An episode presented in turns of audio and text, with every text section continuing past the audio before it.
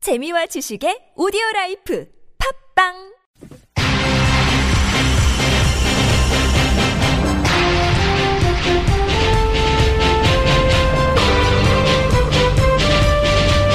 색다른 시선 김종배입니다.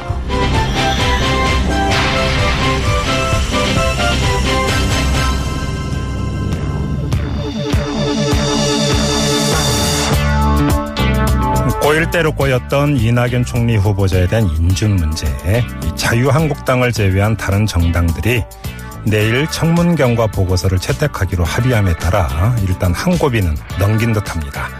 하지만 산 넘어 산입니다. 이번엔 김상조 공정거래위원장 후보자가 여러 의혹에 휩싸여 있습니다. 위장 전입의 다운 계약의 부정 취업 등등의 의혹이 여러 가지로 재개가 된 상태입니다.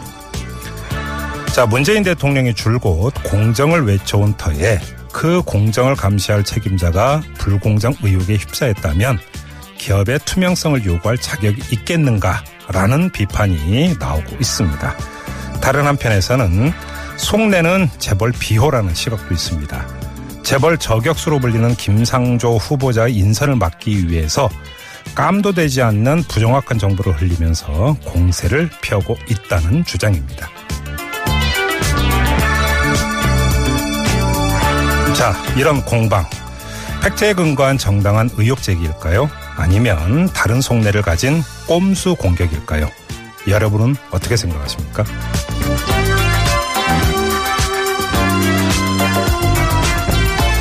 안녕하십니까. 색다른 시선 김종배입니다. 자, 이 문제를 포함해서 오늘 하루의 이슈를 우직하게 정리해드립니다.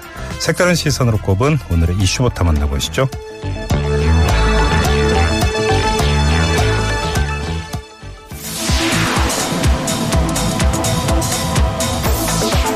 김상조 공정거래위원장 후보자에 대한 의혹이 연일 제기되고 있습니다. 5대 의혹이다, 8대 의혹이다 말들이 많은데요. 재벌 저격수 김상조 후보자를 낙마시키기 위해서 재계에서 의혹을 흘리는 것 아니냐 이야기도 들립니다. 김상조 후보자를 둘러싼 논란들 잠시 후 2부에서 한겨레 신문 곽정수 기자와 정리해 봅니다. 미 의회 관계자들이 개성공단 금강산 관광재개 가능성에 대해 우려의 목소리를 냈습니다. 인도적 지원을 목적으로 한 돈이 핵개발에 사용된다는 건데요. 문재인 정부에서 개성공단 문제는 어떻게 풀어야 할까요? 3부에서 김진향 전 개성공단 관리위원회 기업지원 부장과 짚어봅니다. 문재인 대통령 당선 뒤 인천공항에서 비정규직 제로 시대를 열겠다는 선언을 했습니다. 정일영 인천공항공사 사장은 만 명의 비정규직 직원을 연내 정규직으로 전환하겠다고도 했는데요. 지금 인천공항은 어떻게 해법을 찾아가고 있는지 4부 원재랑 경제랑에서 점검해 봅니다. 경북 성주에 배치된 사드 발사대 2기 외에 사드 발사대 4기가 대통령도 모르게 추가로 반입됐습니다. 문재인 대통령이 오늘 이에 대한 진상조사를 하라고 지시했는데요. 충격적인 이 소식. 국회 국방위원회 소속 김종대 정의당 의원과 지금 바로 따져봅니다.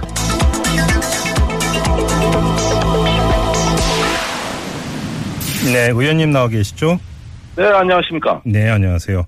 좀 본격적인 질문을 드리기 전에 좀 기초 확인부터 좀 해야 될 것 같은데요. 그러니까 성주에 그 배치되는 사드 한 개 포대죠.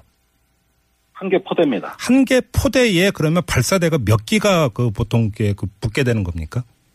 발사대는 여섯 대에다가 네. 각 여덟 발의 미사일을 장착해 총 48발입니다. 1차 발사본이.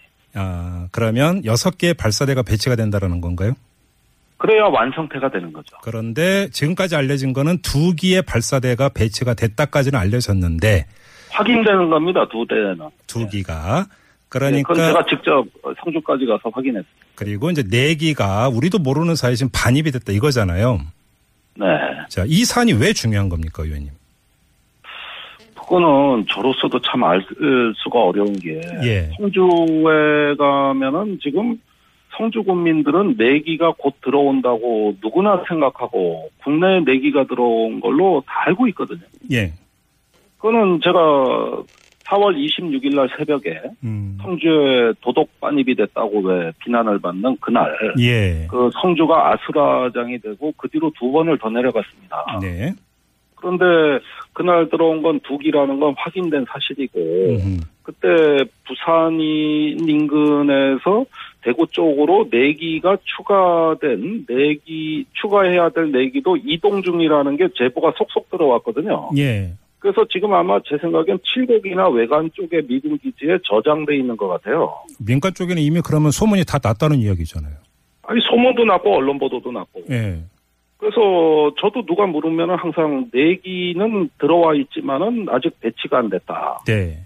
이렇게 당연하게 얘기했던 거고 성주에선 다 그렇게 알고 있습니다. 예. 자, 그런데 이제 그 사안이 그 심각하다고 보는 게 왜 이것이 그러면 청와대 대통령에게 보고가 안 됐는가 바로 이 문제입니까?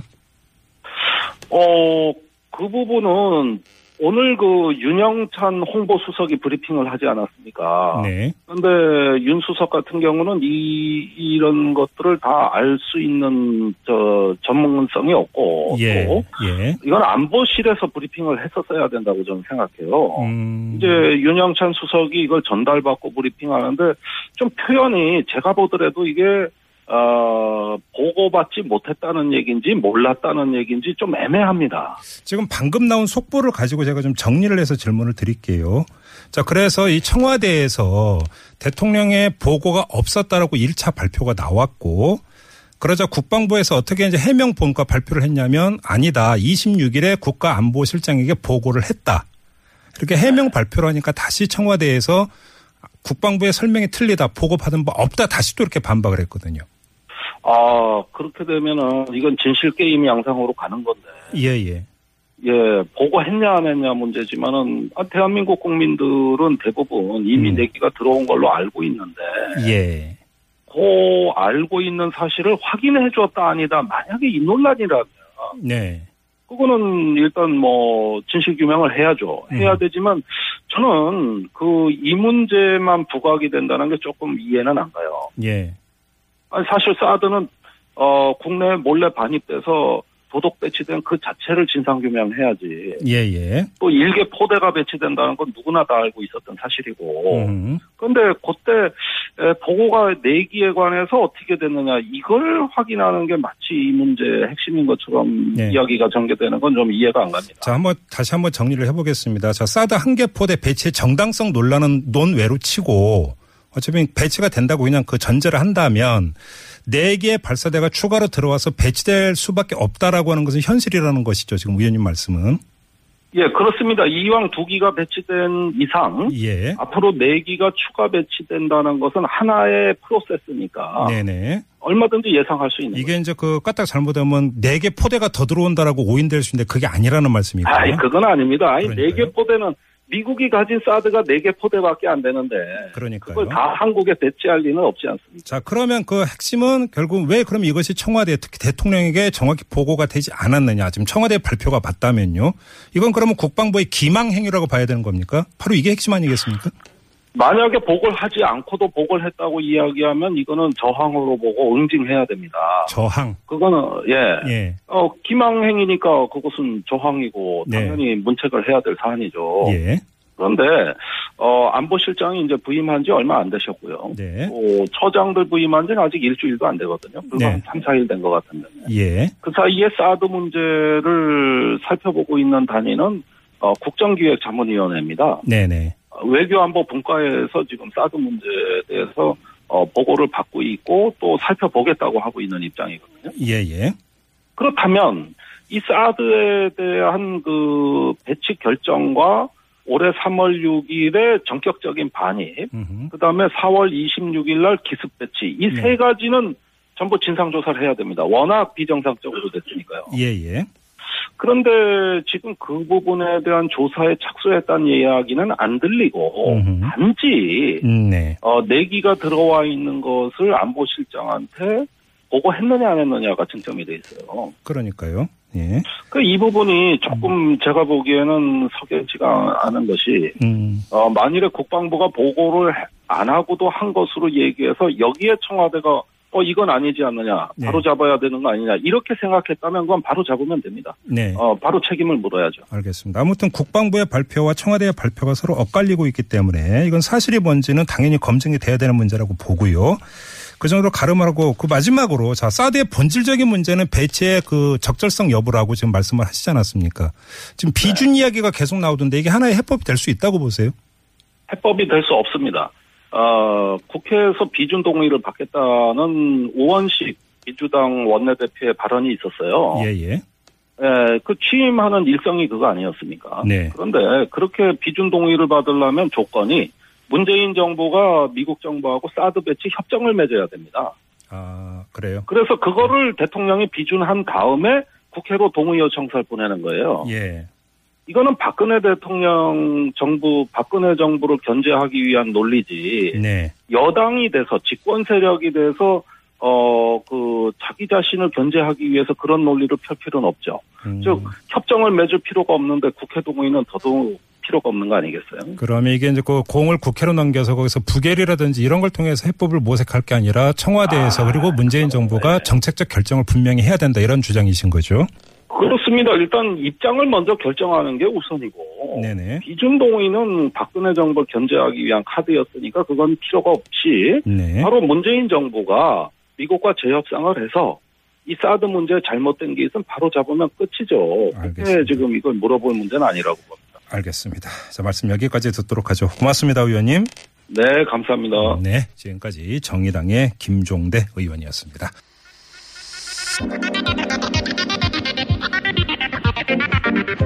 색다른 시선 김종배입니다. 문자 받습니다. 샵 0951, 샵 0951, 50원.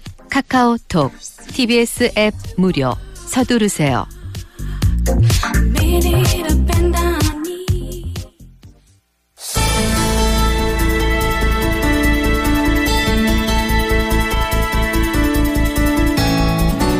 네, 앞서 오프닝에서 이 김상조 공정거래위원장 후보자를 둘러싼 의혹 공방은 팩트에 근거한 정당한 의혹 제기일까요? 아니면 꼼수가 깔린 정치 공세일까요? 이런 문제 제기를 한 바가 있는데요. 지금부터 그 문제 자세히 짚어보도록 하겠습니다. 아, 저희 프로에서 이 기업 인사이드를 담당해 주셨던 분이기도 하죠. 여러분 기억나시죠? 한겨레 신문의 곽정수 선임 기자 연결해서 자세히 팩트 체크부터 한번 해보도록 하겠습니다. 여보세요. 예, 안녕하세요. 예, 오랜만입니다. 예, 그럼. 잘 지내시죠? 예, 예. 알겠습니다. 자, 이게 정당한 의혹 제기인지 아니면 꼼수 공세인지를 보기 위해서는 팩트 여부부터 좀 갈라야 되지 않겠습니까? 좀 하나하나 여쭤보겠습니다. 그러니까 나온 의혹이 좀 여러 가지가 있어서 다운 계약서 의혹이 제기가 됐습니다. 이 문제는 어떻게 보십니까? 어, 이게 이제 1999년에 네. 그 목동 현대 아파트를 이제 김상조 후보자가 1억 8천만 원에 매입한 건 맞습니다. 네. 근데 이제 세무서에 이제 5천만 원을 신고했다는 건데 네. 어 일단 이제 우리가 여기서 중요한 거는 실거래가 신고제라는 게 2006년에 이제 처음 시행이 됐어요. 그랬죠. 네. 네, 그러니까 이 다운 계약서가 사실 그동안 이제 인사청문회 때마다 이제 논란이 됐는데 음, 네. 어, 법 위반은 아닌 거죠. 그러니까 그 왜냐면 99년을 기준으로 하면은 이게 다 7년 전이니까. 예. 예, 예. 그래서 이제 그 후보자 어, 해명은 네. 음. 이제 관행대로 복도방에 맡겨서 이제 세무서에 신고를 했는데 네. 5월 29일 날 이제 관련 이런 그 문제 제기가 있다 보니까 음흠. 국토부에 이제 뒤늦게 확인에 들어갔는데 네. 그때 본인도 처음 500만 원에 신고 아니 5천만 원에 신고된 걸 처음으로 확인했다는 겁니다. 네, 네. 알겠습니다. 아무튼 그러니까 그 99년 기준으로 하면 불법이 아니다. 이렇게 간데 정리가 되는 그렇죠. 거고요. 그다음에 또 오늘, 어제 오늘 제기된 문제가 부인이 공립고등학교 영어회원 전문 강사로 그 채용되는 과정에서 부정 의혹이 있다라고 하는 내용도 제기가 됐습니다. 이그 문제는 어떻게 한국당에서 이제 제기한 걸 조선일보에서 보도를 했는데 예, 예. 결론적으로 얘기하면 사실 무근입니다. 사실무근입니까? 예, 예. 음, 아, 어떤- 그렇게 변하면 안 되겠네요. 예. 그 후보자가 사실 무근이라고 밝혔습니다. 음, 네. 어떻게 된 겁니까? 그러니까 이제 2013년에 이제 부인이 그, 어, 고등학교의 영어 강사, 아, 그 지원에 이제, 어, 지원을 했는, 에, 저, 선정에 했고. 지원을 했는데, 예. 이 토익 점수 기준이 이제 901점이었는데, 네. 어, 이 부인의 토익 점수가 900점으로 1점이 미달했다는 거예요. 예, 예, 예. 그리고 이제 지원 기간이 그때 정해져 네. 있었는데, 음흠. 그, 어, 그, 그, 채용된 시점이 그 지원 기간이 지난 시점에서 됐다는 거죠. 네네. 그래서 이제 뭔가 이 특혜 채용이 있었던 거 아니냐 네. 이런 이제 주장인데 음, 예, 그 김상조 후보자의 해명을 보면 당시에 이제 1차 공고가 나왔는데 응시자가 없다 그래요. 네. 없었다 그래요. 그래서 이제 2차 공고를 다시 어, 냈는데 그때 음. 이제 후보자가 어, 그 응시를 해가지고 합격을 한 것이고 다른 응시자는 없었고. 없었습니다. 그리고 예. 이제 토익 점수 미달 문제는 음, 그, 어, 그 부인이 그 초등학교 영어 강사로서 경력이 있었고 네. 또 교육청에서 실시한 그 영어 강사 시험에 합격을 하면 음흠. 이런 그 선발 과정 없이 우선 채용한다는 그때 아, 조항이 있다고 합니다. 또 그런 그래서 조항이 그 적용을 있었네요. 받아서 된 예, 것이지 예. 다른 그 특혜 채용 의혹은 사실이 아니다 특- 이렇게 해명을 했습니다. 특혜는 없었다라는 말이고요. 네 그렇습니다. 그다음에 무허가 학원을 운영했다. 이 그러니까 의혹도 제기되지 않았습니까? 부인이. 그래서 뭐 부인이 어, 학원 세금을 탈루한 거 아니냐 이런 이제 얘기를 하는데 예. 이것도 역시 어, 김 후보자 설명대로면 사실 무근입니다. 그래요? 그러니까 그 당시에 영어 학원장을 맡은 건 맞는데 네. 본인이 그 학원을 직접 운영한 게 아니라 어, 월급쟁이였대요. 예. 그러니까 사실 그 학원의 세금 관계하고는 본인하고 관계가 없는 거죠. 아, 학원 수입에 따른 어떤 뭐 세금 신고 이런 거하고는 상관이 없다 부인은. 예.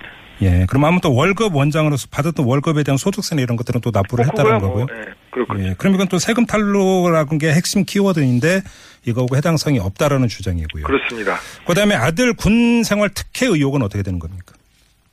아, 이것 역시 사실 무근입니다. 이거 한국당에서 제기를 했는데요. 네. 그 아들이 이제 2011년에 군인 군 입대를 했는데 네. 어, 입대 직후에 이제 보직이 바뀌었다는 거예요. 쉽- 쉽게 얘기하면 이제 어소 어, 우리 소총병에서. 소총병에서 예. 이제 행정병 비슷한 걸로 바그 당번병으로 바뀐 거죠. 네. 그 어, 그리고 이제 군복무 후반기에 자준 휴가가 이게 뭔가 특혜가 받은 거 아니냐. 그래서 이게 우병우 전 수석의 아들 뭐 코너링 자리에서 뭐 했다라고 하는 그거하고 비교가 되고 있지 않습니까? 아, 그렇습니다. 예. 예.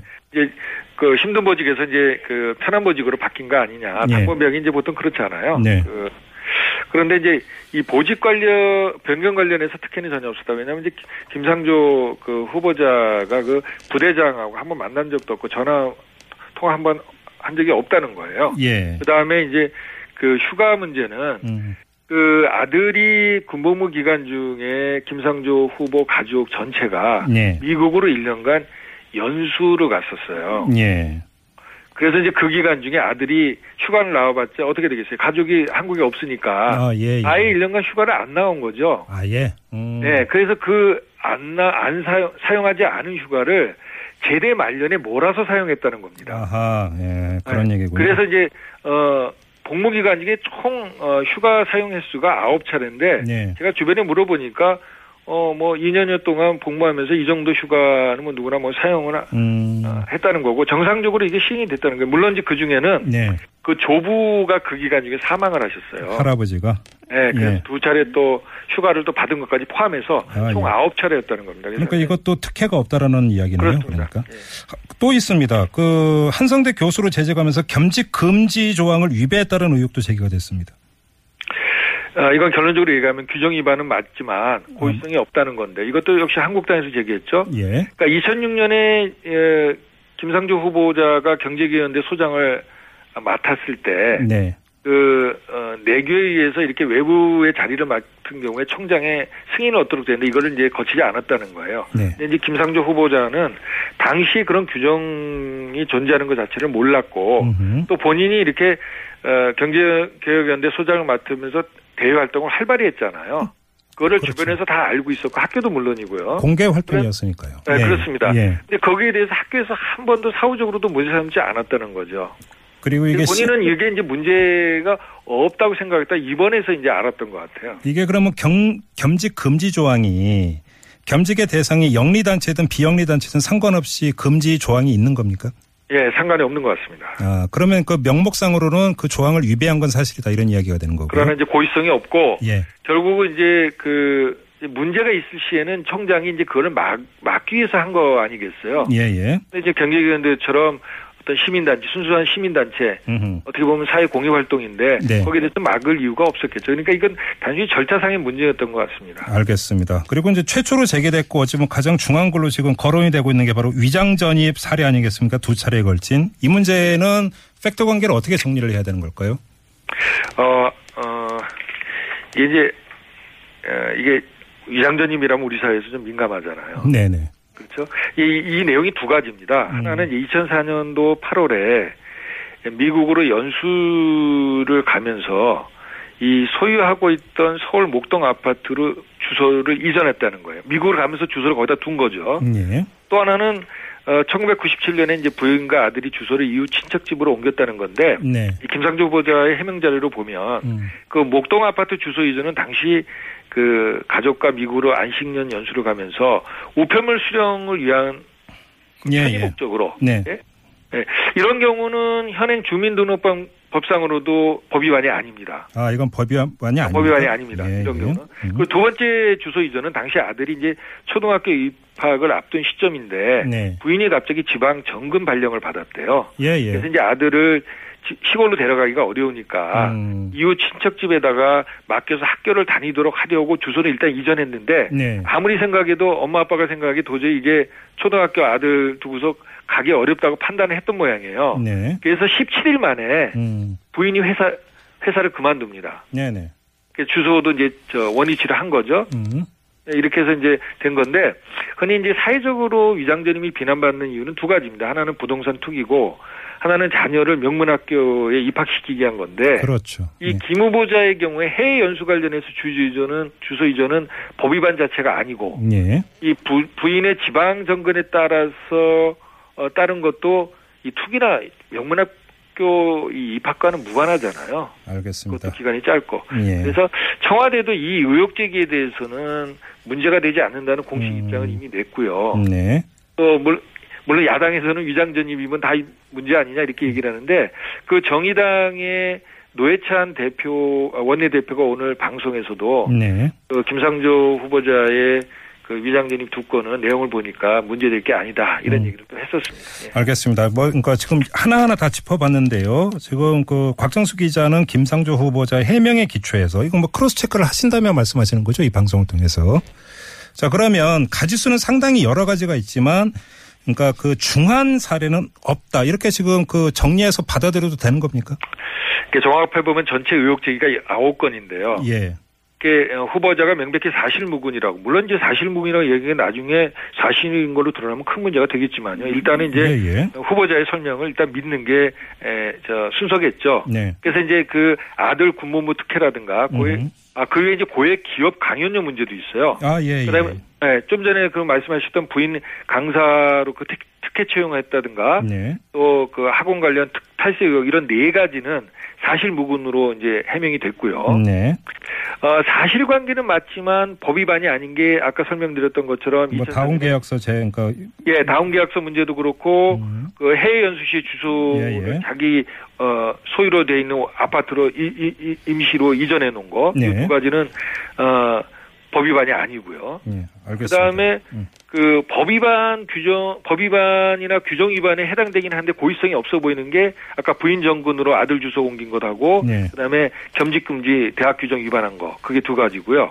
나머지 한 건이 있어요. 그 논문 자기 표절 문제인데 네. 이 부분은 도덕적 비난은 받을 수 있지만 악의적 목적은 없는 것 같습니다. 왜냐하면 논문을 자기 표절한 거는 대부분 그 논문 실적을 부풀리거나 네. 외부 어떤 그 연구비 지원을 위해서 그 하는 거거든요. 네. 그런데 김상조 그 어, 후보자의 경우는 세 건이 지금 그것도 2006년도 논문 표절 건이 사회적으로 쟁점화되기 이전인 2005년, 2006년 초반기에 세 건이 있는데 이게 그 연구 실적 과장이나 혹은 연구비를 받기 위한 그런 거하고는 전혀 무관한 한 걸로 이렇게 해명이 음. 알겠습니다. 되고 있습니다. 자, 그러면 종합 정리해서 이렇게 질문을 드리겠습니다. 곽정수 기자가 보시기에 지금 김상조 후보자를 둘러싼 의혹 공방이 그런 팩트에 근거한 그 정당한 의혹 제기인 측면보다는 다른 목적을 가진 정치 공세 측면이 강하다 이렇게 보시는 겁니까?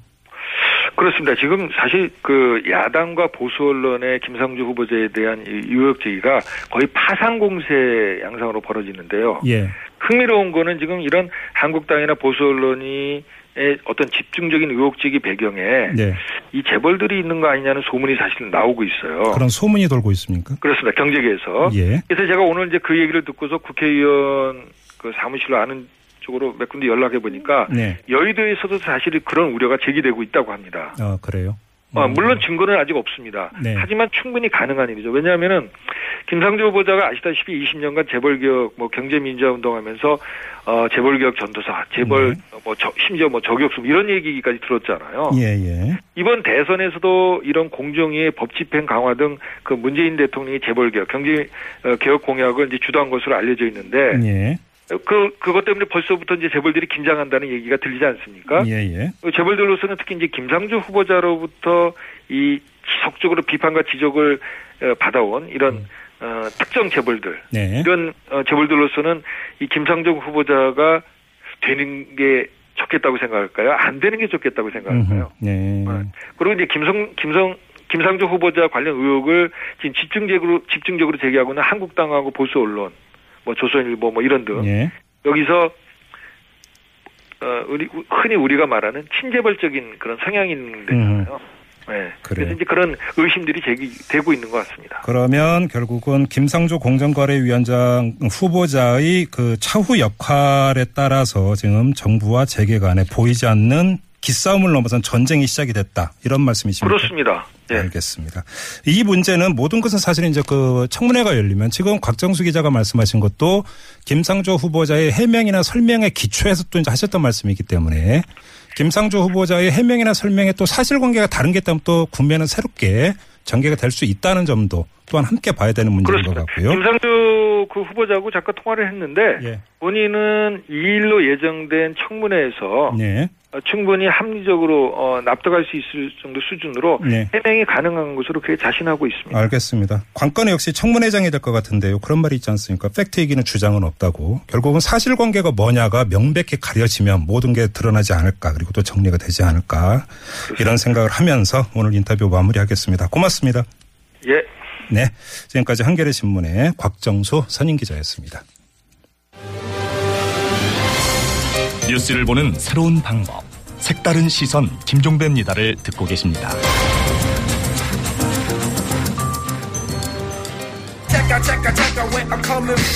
Yeah, 조배 색다른 시선 세상을 바라보는 법 진짜는 진짜를 알아보는 법 오늘 뉴스를 들어볼까 진실을 따라 미래를 그려본다 오늘의 뉴스가 바로 내일의 역사 Show me the news 네. 강양구 프리랜서 기자와 함께 합니다. 어서 오십시오. 네, 안녕하십니까. 강양구입니다. 자, 오늘도 이, 어, 조각 발표가 있었습니다. 부분적으로. 네, 그렇습니다. 음. 마치 인사를, 관- 인사 관련된 논란을 정면 돌파라도 아, 하듯이 예. 오늘 발표가 났습니다. 네명의 장관 후보자가 발표가 됐습니다. 예, 행정자치부 장관 후보자로 김부겸 의원, 문화체육관광부 장관 후보자로 도종환 의원, 국토교통부 김현미 의원, 해양수원부 임- 김영춘 의원을 발탁했습니다. 네. 예, 네 명 모두 알다시피 민주당 소속 현역 의원이고요. 음. 도종환 의원을 제외하고는 모두 50대더라고요. 아, 그런가요? 네. 김부겸 장관 후보자는 이 대구를 지역구로 둔 사선 중진이고요. 예. 예, 도정환 장관 후보자는 접시꽃 당신이라는 시집을 기억하시는 분들이 있을지도 모르겠습니다. 아, 엄청난 베스트셀러였죠. 예. 네, 문학계 대표적인 진보 문인으로 꼽히는 분이셨고요. 음, 네. 이 삼선 의원인 김현미 국토부 장관 후보자는 임명이 된다면 첫 여성 국토부 장관이라는 그렇군요. 음, 영예를 얻게 됩니다. 부산 출신인 김영춘 해수부 장관 후보자는 삼선 의원으로 현재 국회 농림축산식품해양수산위원회 위원장을 맡고 있습니다. 예. 청와대는 네 후보 모두 2005년 이후로는 위장 전입 등의 문제가 없는 것으로 파악을 하고 있다고 밝혔습니다. 예, 예. 예, 국무위원을 상대로 인사청문회가 도입된 2005년을 기준으로 어제 위장전입 기준을 제시했는데요. 그 기준에 따르면 네 후보 모두 문제가 없다는 것입니다. 알겠습니다. 자, 그리고 이낙연 총리 후보자에 대한 청문 보고서 내일 채택하기로 했다면서요. 네, 그렇습니다. 더불어민주당, 국민의당, 바른정당 3당은 내일 오전에 이 특위 전체회의를 열어서 이 청문회 보고서를 채택하기로 했습니다. 네. 그런데 이 이 후보자 부인의 위장 전입 전력을 문제 삼으면서 문재인 대통령의 직접 입장 표명을 요구했던 한국당은 오늘 간사 모임에도 불참을 했습니다. 네. 어쨌든 간에 내일 이 총리 후보자의 임명 동의안이 오전에 청문특위 전 청문특위를 거치면 오후에 국회 본회의에서 인준될 것으로 예상이 됩니다. 처리 시한이 내일까지죠? 네네. 알겠습니다. 자, 다음 소식으로 넘어가죠. 네, 연일 폭등을 거듭하는 아파트 시장에 대한 우려가 곳곳에서 제기되고 있습니다. 이 음. 강남을 필두로 서울 등의 아파트 값이 폭등하고 있고요. 또 아파트 분양 현장에는 수만 명이 모여들어서 장사진을 이루는 전형적인 투기 장세가 재현되고 있기 때문입니다. 네. 예, 예. 사실 노무현 정부 때도 이 아파트 값이 크게 오르면서 민심이 입안에 국정 운영에 큰 부담이 되었었습니다. 음. 이 때문에 정치권에서도 이 아파트값 폭등을 우려하면서 이 문재인 정부의 특단의 조치를 요구하는 목소리가 나오고 있습니다. 예. 예를 들어서 오늘 국민의당 김동철 원내대표는 이 부동산 시장의 과열 조짐이 나타나고 있다며 부동산 경기 활성화를 위해서는 올해 7월까지 한시적으로 완화했던 LTV, DTI 규제부터 제자리에 돌려놔야 한다고 촉구를 네. 했습니다. 예, 예. 마침 이 김현미 국토교통부 장관 후보자가 이에 답을 아, 했습니다. 음. 예, 본인은 LTV DTI 규제를 푼 것이 지금의 가계부채라든가 이런 문제를 낳는 요인 중 하나가 됐다고 보기 때문에 예. 규제 강화 찬성 입장에 동의한다라고 밝혔습니다. 알겠습니다. 그리고 친박단체들의 서울광장 불법 천막이 강제 철거가 됐다고요? 예, 그렇습니다. 이 서울시는 오늘 오전 6시 22분부터 이 친박단체가 서울광장에 설치한 41개의 대형 텐트를 강제 철거했습니다. 이 친박단체들이 박근혜 전 대통령 탄핵에 반대하며 지난 1월 21일 이 텐트를 불법 설치한 지 129일 만에 이 해체가 된 것입니다. 129일 만입니까? 네. 예. 이 서울시는 이 지난 1월에 천막이 불법 설치된 이후에 친박단체 쪽에 계속해서 이 철거도 종용하고 음. 뭐 경찰 고발 등 다양한 방법으로 자진 철거를 유도했었다고 합니다. 예. 하지만 친박단체 측은 이 광화문 광장에 설치된 세월호 텐트부터 철거하라면서 음흠. 이 불법 점거를 계속해야 하는데요. 예. 또 한 가지 또 흥미로운 것은 현재 지도자 대부분이 철거 전에 도피한 상태여가지고 어, 예. 예, 뭐 철거를 하는 저항- 하는 과정에서 저항이 없었다면서요? 예, 저항이 별로 없었다고 합니다. 알겠습니다. 자, 그리고 또 어떤 소식이 있습니까? 네, 2014년 11월에 이 95억 원의 보험금을 노리고 일부러 교통사고를 내서 임신 7개월의 캄보디아 아내를 숨지게 한 혐의로 음. 무기징역을 선고받은 40대 남성의 사연이 있었습니다. 예, 예. 아마 그때 꽤 화제가 되어서 기억하시는 애청자들도 있으실 텐데요. 네.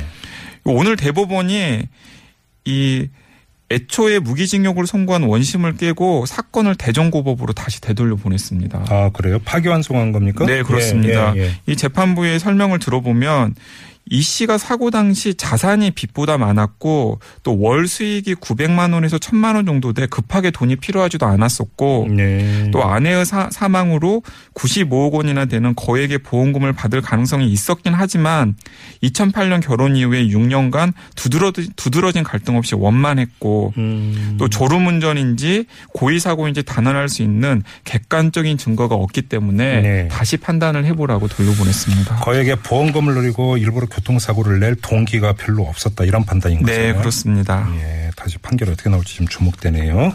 자, 외신 한번 살펴볼까요?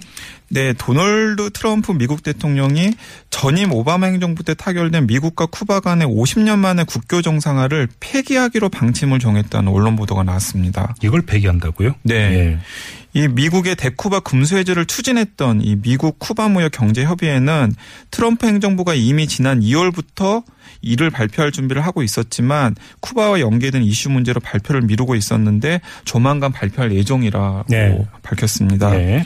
사실 트럼프 대통령은 2015년 당시에는 쿠바의 국교 정상화에 반대를 하지 않았었습니다. 음. 그런데 대선 기간에 오바마 대통령이 맺은 쿠바의 협정을 폐기할 수 있다라는 입장을 처음으로 밝혔었고요. 예, 예. 취임 초기에는 이 쿠바에 대한 강경파인 루비오 상원 의원과 비슷한 견해를 갖고 있다고 말한 적이 있습니다. 예. 이 루비오 의원은 트럼프는 쿠바를 독재 국가로 대할 것이라고 전했었죠. 그렇게요. 어렵게 일궈낸 국교 정상화인데요. 예, 다시 또 도로 음, 갈 가능성이 클 것 같습니다. 예. 알겠습니다. 자, 다음 소식 한번 살펴보죠. 네, 현직 경찰 간부가 근무 시간 중에 이 미성년자와 성매매를 하다가 경찰에 적발이 되었습니다. 경찰 간부가 네, 네.